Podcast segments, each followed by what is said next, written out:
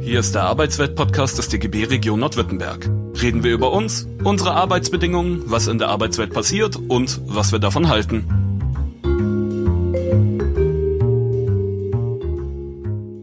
Seit kurzem laufen die Gespräche über Tarife in einigen Branchen, unter anderem auch im Bereich des ÖPNV, des öffentlichen Personennahverkehrs. Bundesweite Verhandlungen dazu wurden am Wochenende von den Arbeitgeberverbänden abgelehnt. Ich spreche nun darüber mit Andreas Schackert, Verdi-Verhandlungsführer für die Verkehrsbetriebe in Baden-Württemberg. Andreas, es heißt, dieses Mal gäbe es eine heiße Runde. Was ist denn so anders als sonst? Na, so oft gibt's ja gar keinen sonst. Wir verhandeln über den Manteltarifvertrag und der ist das letzte Mal vor sechs Jahren verhandelt worden. Und da geht's um die Arbeitsbedingungen, das ist immer besonders heiß, weil man weiß, da ist dann für längere Zeit auch wieder äh, Schluss, wir müssen jetzt was erreichen.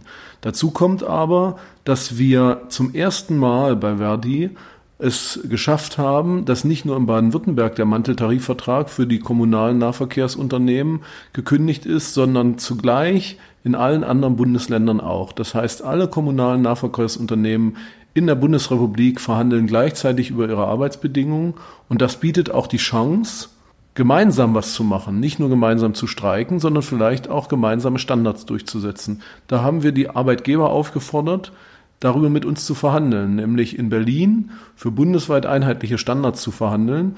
Und das müssen wir jetzt durchsetzen, dass das auch passiert, denn von alleine kommt das nicht. Wie sehen denn die Arbeitsbedingungen für Bus- und Bahnbeschäftigte aus? Und wo gibt es am dringendsten Nachholbedarf? Sind die sehr unterschiedlich? Die sind natürlich unterschiedlich. Wir haben in Baden-Württemberg sieben Betriebe, die unter den TVN fallen. Äh, in Stuttgart wie in Heilbronn, in Karlsruhe wie in Baden-Baden. Wir haben noch einen weiteren Betrieb, der auch gerade seinen Manteltarifvertrag verhandelt, die RNV. Die RNV hat etwas über 2000 Beschäftigte, die SSB in Stuttgart hat über dreieinhalbtausend Beschäftigte und in Baden-Baden der Betrieb hat nur 180 Busfahrerinnen und Busfahrer. Natürlich sind das unterschiedliche Arbeitsbedingungen, aber am Ende gibt es vieles was Gleiches. Es ist ein Schichtdienst, die Kolleginnen und Kollegen arbeiten früh und spät, die arbeiten nachts, die arbeiten am Wochenende in unterschiedlichen Schichten. Wenn sie Fahrerinnen oder Fahrer sind, sind sie den ganzen Tag unterwegs, müssen auf den Verkehr achten, haben die Verantwortung für die Fahrgäste hinten und wir wissen ja, dass das auch nicht immer vergnügungssteuerpflichtig ist. Manch ein Fahrgast, auch bevor es die Maskenpflicht gab, hatte keine Lust, sich an die Regeln zu halten. Auch das muss der Fahrer irgendwie managen und muss das aushalten. Und die Arbeit hat sich in den letzten Jahren immer stärker verdichtet. Weniger Pausen, weniger Freiräume, mehr Aufgaben. Das gilt für die Fahrerinnen und Fahrer genauso wie die Kolleginnen und Kollegen in der Werkstatt, die auch im Schichtdienst natürlich arbeiten, auch nachts arbeiten. Für diejenigen, die im Servicebereich arbeiten, Fahrscheine verkaufen oder auch kontrollieren.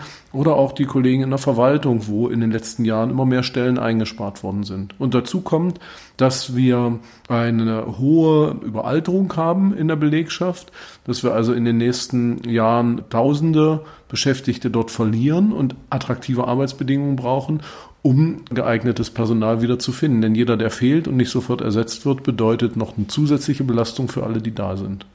Können wir feststellen, dass die Qualität der Arbeit in den letzten Jahren gelitten hat? Das können wir nicht feststellen. Im Gegenteil, die Qualität ist die gleiche geblieben. Wir haben auch in den letzten Jahren einen Ausbau des Angebotes des ÖPNV, während gleichzeitig die Zahl der Beschäftigten zurückgegangen ist in den letzten 15 Jahren im Verhältnis zur Menge des Verkehrs. Und zwar nicht nur in Baden-Württemberg, in jedem einzelnen Betrieb kann man das sehen, sondern auch bundesweit. Und das bedeutet, dass die Kollegen mehr leisten, dass sie eine höhere Belastung haben. Und genau das muss auch honoriert werden. Spielt die Corona-Pandemie eine Rolle? Haben sich da auch Bedingungen verändert dadurch? Natürlich, wie könnte es anders sein, spielt die Pandemie eine Rolle. Wir haben zum einen gesehen, was für eine hohe Belastung für die Kolleginnen und Kollegen alleine die Arbeit im Straßenverkehr ist. Denn wir haben in der Pandemie, als wir den Shutdown hatten, ist ja auch der Autoverkehr zurückgegangen, haben wir gesehen, dass auch die Krankenquote zurückgeht, weil die Belastung nicht mehr so stark war für drei, vier Wochen, weil es einfach weniger Verkehr gab. Ansonsten muss man sagen, dass in der Pandemie die Kolleginnen und Kollegen im Nahverkehr dasselbe geleistet haben wie vorher. Wir haben ja das Angebot nicht eingeschränkt. Im Gegenteil, es hieß ja, weniger Fahrgäste, aber die sollen dafür mehr Platz haben. Wir haben dieselben Fahrleistungen erbracht wie vorher. Die Kolleginnen und Kollegen haben dieselbe Arbeit gemacht, wurden auch als systemrelevant bezeichnet. Der Verkehr wurde gebraucht, sollte stattfinden, dann wurde für sie applaudiert Und jetzt, wo es sich anfängt wieder zu normalisieren, da heißt es plötzlich, ja, das ist alles schön und gut, aber an den Arbeitsbedingungen können wir jetzt nicht was schrauben. Und da muss man eben nochmal sagen, was wir jetzt für Forderungen haben, das sind Forderungen, die sind entstanden in den letzten drei Jahren, als wir die Tarifrunde vorbereitet haben, aufgrund dessen, dass eben da seit Jahren nichts geändert wurde an diesem Manteltarifvertrag. Und diese Arbeitsbedingungen, die da kritisiert werden und verbessert werden sollen, die haben sich in der Pandemie keinen Deut geändert.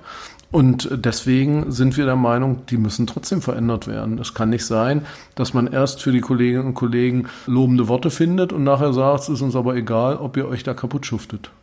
Wie sehen es denn die Beschäftigten selber? Sind die kampfbereiter geworden oder eher zurückhaltend aufgrund der immer noch bestehenden Situation?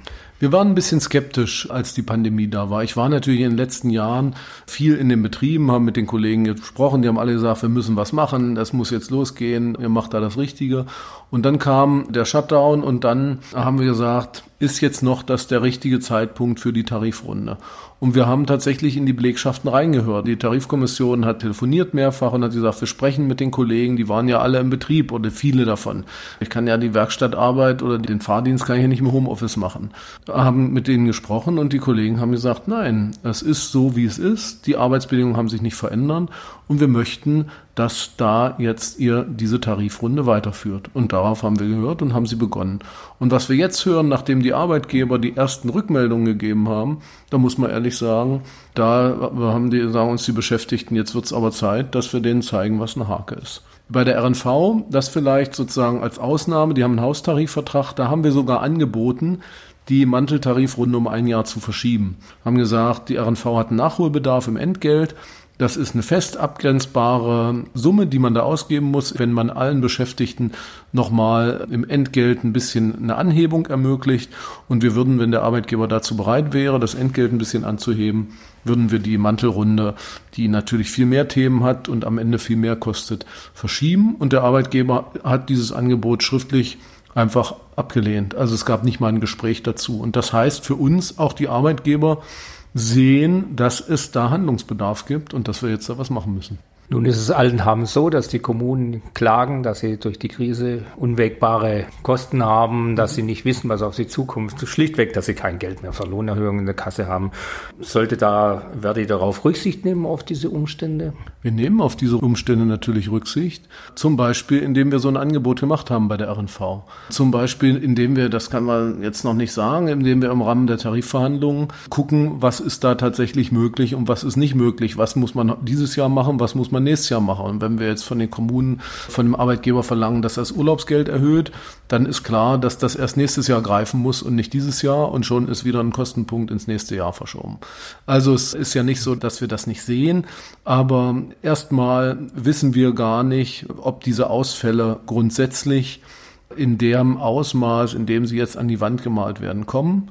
Zweitens wissen wir, dass die Konjunktur, wenn sie angekurbelt werden soll, wieder, dass sie den ÖPNV auch braucht. Es funktioniert nicht, die Wirtschaft wieder anlaufen zu lassen, wenn wir im öffentlichen Nahverkehr die Leute nicht ordentlich bezahlen oder vielleicht den ÖPNV zurückfahren, noch Leute entlassen. Und drittens muss man auch ehrlicherweise sagen, haben Bund und Land hier in vorbildlicher Weise den Nahverkehrsunternehmen Geld zur Verfügung gestellt mit einem Rettungsschirm, die Einnahmeausfälle, die die Unternehmen hatten, zum großen Teil ausgeglichen. Das heißt, die Kommunen als Eigentümer müssen dann nur noch einen geringen Bruchteil dieser Last schultern, der Ausfälle, die entstanden sind, weil eben weniger Leute Fahrscheine gekauft haben. Und am Ende gilt natürlich immer, wenn ich einen ÖPNV haben will, dann muss ich ihn auch bezahlen. Das müssen die Leute, die jetzt in der Pandemie Kurzarbeitergeld bekommen haben, die haben auch keine Ermäßigung bekommen. Bei ihrer Miete hat auch nicht der Vermieter gesagt, ah ja, Pandemie ist ganz schwierig, ich erlasse euch die Miete und genauso gilt es im Arbeitsverhältnis auch. Es ist eine schwierige Zeit, aber das heißt nicht, dass berechtigte Ansprüche da zwingend zurückstehen müssen. Der öffentliche Nahverkehr spielt ja eine bedeutende Rolle innerhalb der ganzen Debatte um Mobilitätswende. Was sollte denn aus seiner Sicht vorrangig da in die Hand genommen werden, beziehungsweise spielt es auch rein in die Frage der Manteltarifverhandlungen? Natürlich spielt das rein und wir haben deswegen auch Bündnisse geschlossen, erfolgreich, zum Beispiel mit Fridays for Future oder Attack, die ja genau in diese Richtung arbeiten und sagen, wir wollen, dass sich da gesellschaftlich was ändert. Und wir haben gesagt, wir sind da euer Bündnispartner, denn es kann sich nur was ändern in dieser Gesellschaft, wenn der ÖPNV dazu auch in der Lage ist. Das ist ja das Schöne. Ich komme gerade aus der Pause oder bin gerade in der Pause äh, in einer Veranstaltung des Verkehrsministeriums zur Zukunft des ÖPNV. Da sitzen lauter Großkopferte aus den Verkehrsverbünden und Landkreisen und äh, sogar aus dem Fahrgastbeirat und sprechen, was man alles braucht. Einen integrierten Taktfahrplan und neue Fahrzeuge und mehr Schienen und so weiter und so fort. Und da bin ich der Einzige, der da aufsteht und sagt, ja, aber was ihr auch braucht, das sind Leute, die diese Busse und Züge fahren und die den Verkehr gewährleisten. Denn selbst, das wird dann manchmal angeführt, ja, heute kam das noch nicht, selbst wenn es mal autonom fahrende Fahrzeuge gibt, dann werden die sich nicht von alleine reinigen und nicht von alleine reparieren. Und die werden auch nicht von alleine äh, im Fahrplan stehen und wissen, wann sie fahren müssen. Das heißt, wir werden immer Personal brauchen für diesen Nahverkehr. Wenn wir also eine Verkehrswende machen wollen, und wenn der ÖPNV ein wichtiger Schlüssel ist für eine äh, umweltfreundlichere Bundesrepublik, dann brauchen wir dort in Zukunft noch mehr Personal, brauchen gutes Personal und das wird es nur geben, wenn wir auch vernünftige Arbeitsbedingungen haben. Das private Busunternehmen Rexer ging pleite und konnte seine Strecken in Esslingen nicht mehr bedienen. Die hat er bekommen im Rahmen der Ausschreibungen und schätze ich mal als günstigster Anbieter. Der Vorschlag von Verdi, die privaten Linien wieder durch den städtischen Verkehrsbetrieb zu rekommunalisieren, wurde von der Stadt aufgegriffen und auch vollzogen. Wäre das auch ein Modell für andere Städte? Da muss ich natürlich als erstes sagen, bei allem Selbstbewusstsein, das, was da in Esslingen passiert ist, das haben wir als Verdi auch angeregt und eingefordert. Das ist aber passiert, weil das dort in der Stadt gewollt wurde. Also nur weil wir was vorschlagen, so ist es eben leider noch nicht. Kommt nicht eine Stadt endlich wieder auf den rechten Weg, sondern da gibt es politische Mehrheiten und auch eine kluge Stadtverwaltung, kluge Stadtoberhäupter, die gesagt haben, jetzt ist die Zeit dazu und wir haben da unseren Teil zu beigetragen, in die Diskussion uns einzubringen. Und am Ende haben die Stadtverordneten, die haben die Gemeinderäte da, äh, die einzig vernünftige und richtige Entscheidung getroffen. Aus unserer Sicht ist das tatsächlich ein Modell für die Zukunft. Und Esslingen ist mit seinem Weg ja nicht alleine. Gerade letzte Woche war in der Presse, dass in Göppingen, wo vor drei Jahren der Eigentümer des privaten Omnibusunternehmens verstorben ist und bis heute nicht klar ist, wie das nun weitergeführt wird, gibt es so einen Interimsverwalter. Da hat sich der Bürgermeister klar geäußert, dass er vorhat, das Unternehmen zu kaufen und zu kommunalisieren. So, und das ist aus unserer Sicht der richtige Weg, wenn wir davon sprechen, dass öffentlicher Nahverkehr Daseinsvorsorge ist und dass die Kommune da in der Verantwortung ist und das aber auch steuern möchte, dann kann ich das natürlich umso besser steuern, je mehr es mir gehört. Ja, es wird immer private Anbieter geben und das ist jetzt auch gar nicht, dass Verdi sagt, es soll da keine privaten Busunternehmen geben, aber unsere Erfahrung ist, dass an vielen Stellen die Qualität der Bedienung und vor allem auch die Qualität der Beschäftigung in öffentlichen Unternehmen, öffentlich gesteuerten Unternehmen besser und verlässlicher ist.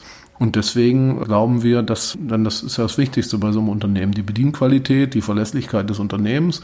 Und das funktioniert ja auch nur, indem ich da eine vernünftige Beschäftigung anbiete.